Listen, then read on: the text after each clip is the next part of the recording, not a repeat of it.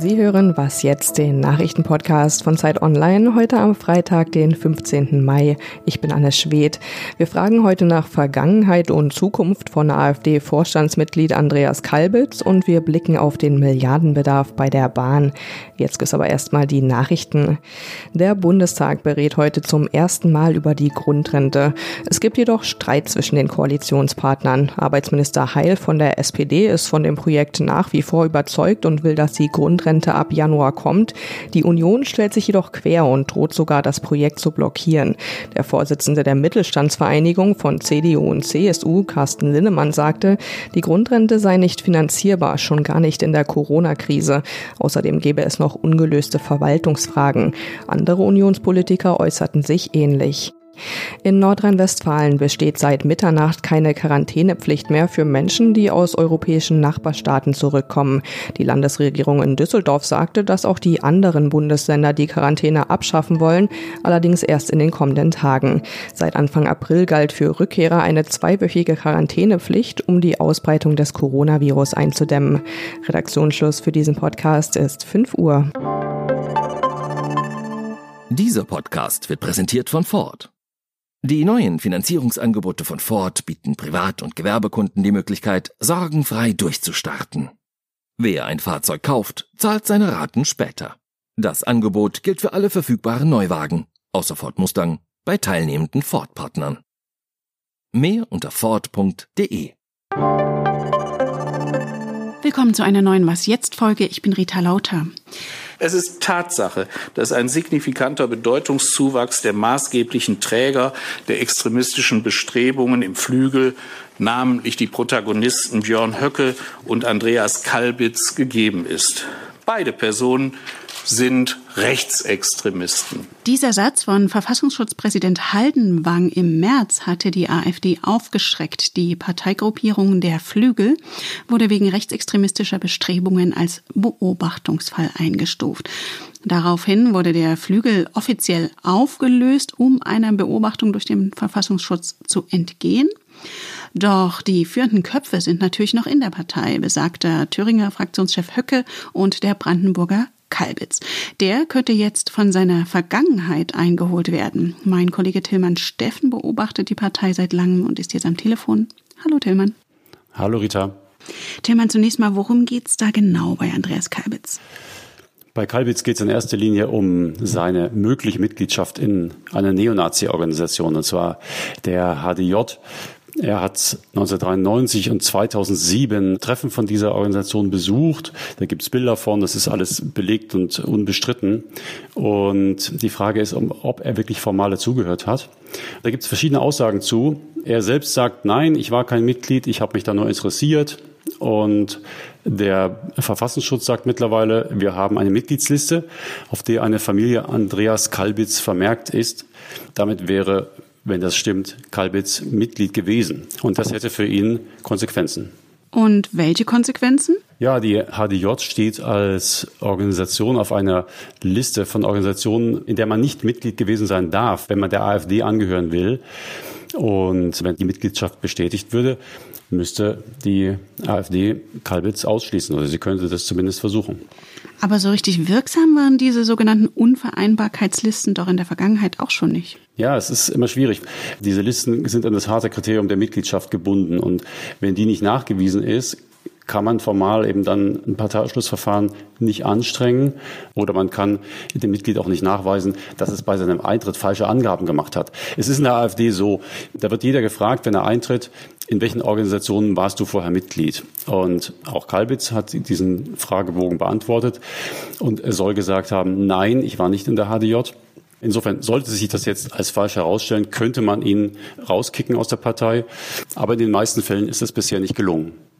Heute will sich nun der Bundesvorstand der Partei mit der Causa Kalbitz befassen, wo Kalbitz ja selber Mitglied ist. Der Bundesvorstand wusste doch aber schon längst von diesen Vorwürfen gegen Kalbitz. Ja, durchaus schon. Das waren oft Recherchen, Medienberichte, aus denen die Vorwürfe kamen. Der Bundesvorstand hat dann einfach, um Klarheit zu bekommen, auch von Kalbitz selbst, ihn aufgefordert, er möge doch seine Mitgliedschaften in Organisationen mal offenlegen. Das hat er jetzt getan in einem fünfseitigen Schreiben, wie wir lesen konnten. Und das will der Bundesvorstand jetzt eben bewerten. Und da wird die Frage, war er jetzt Mitglied der HDJ oder nur Interessent, eine zentrale Rolle spielen. Und nochmal zurück zum Flügel. Warum hätte die AfD denn eigentlich ein Problem mit einer Beobachtung durch den Verfassungsschutz? Die stellen die Behörde doch eh als politisch motiviert dar und das würde doch auf ihre Märtyrer-Opfer-Narrative einzahlen, oder? Klar, die AfD vermarktet die Verfassungsschutzbeobachtung immer auch politisch und stellt sich da als quasi politisch verfolgt da.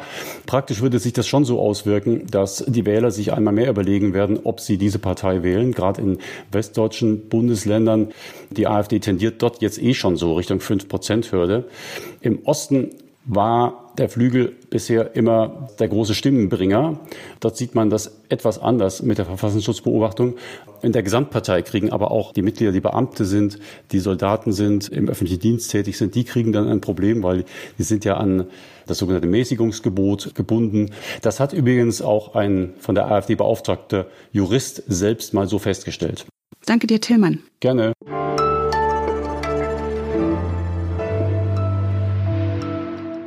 Und sonst so? Wegen der Corona-Krise monatelang nur Netflixen und chillen, vermissen sie auch das Gemeinschaftserlebnis und die Riesenleinwand im Kino. Ein Berliner Team mit dem abgewandelten Namen Windowflix hat sich da eine Alternative überlegt. Backsteinstadt Leinwand. In Innenhöfen und Sackgassen werden Projektoren aufgebaut und die Anwohner machen es sich vor den Fenstern gemütlich und gucken den Film auf einer Hauswand. Einem sechsjährigen Mädchen konnten sie so schon den Geburtstag retten. Zwar durfte es keine Freunde einladen, aber dank des Fassadenkinos standen alle Nachbarn mit Wunderkerzen auf dem Balkon und auf der Mauer lief Sean das Schaf.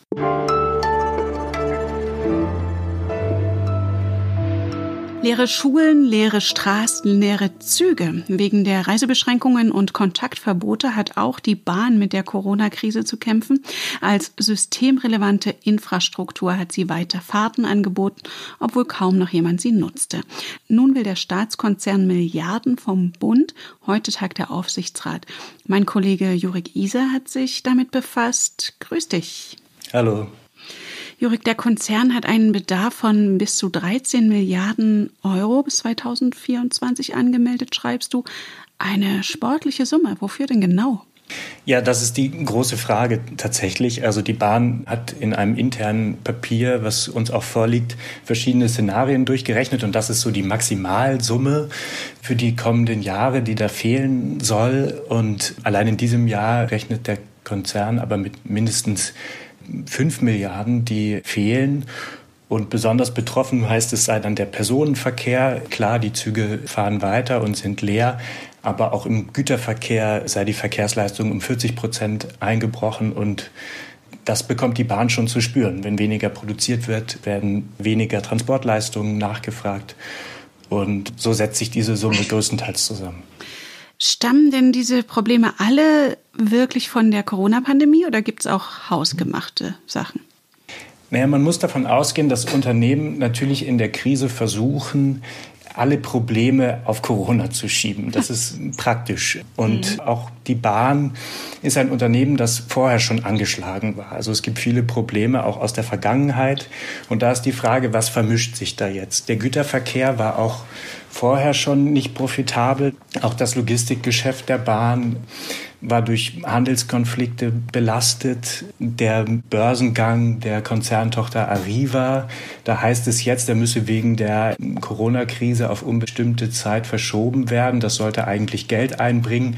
Aber auch das stockte vorher schon. Also das ist nicht so klar, inwieweit sich alle Probleme der Deutschen Bahn jetzt einfach so auf Corona schieben lassen. Ist es denn grundsätzlich nachvollziehbar, dass die Bahn trotz des Einbruchs bei den Fahrgästen weitergefahren ist während der Krise? Das ist eine schwierige Frage. Also aus wirtschaftlicher Sicht hätte man natürlich sagen können, wenn es keine Nachfrage gibt, keine Reisenden, dann hätte die Bahn das Angebot weiter reduzieren müssen. Man hat sich da selbst so ein bisschen als systemrelevant erklärt und gesagt, na ja, wir müssen ja Polizistinnen und Pflegekräfte, die systemrelevanten Menschen weiter dorthin bringen, wo sie gebraucht werden. Und ich denke, auch von politischer Seite war das durchaus so gewollt. Dazu kommt der Punkt, wenn man das Angebot zu schnell auf den falschen Strecken reduziert, dann steigt natürlich auch die Ansteckungsgefahr in den Zügen. Also wenn Menschen weniger Möglichkeit haben, Abstand zu halten. Und deswegen sagen auch viele, nee, das war schon richtig, dass die Bahn das so gemacht hat. Aber das kostet jetzt natürlich Geld. Und deine Analyse dazu gibt's auf Zeit Online zu lesen. Danke dir, Jurik. Gerne. Damit sind wir am Ende von Was jetzt. Heute Nachmittag haben wir wieder ein Update für Sie und ich empfehle Ihnen auch unseren Politik-Podcast, das Politikteil. Wir freuen uns über Ihre Mails an wasjetzt.zeit.de. Für Sie am Mikrofon war Rita Lauter. Danke fürs Zuhören und ein schönes Wochenende.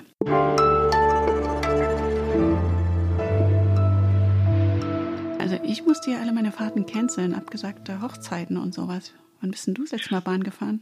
Ich musste tatsächlich in den vergangenen Wochen einmal den ICE nutzen und hatte auch ein bisschen Bauchschmerzen, aber dann war das die entspannteste Zugfahrt, die ich je hatte mit noch zwei, drei anderen Reisenden.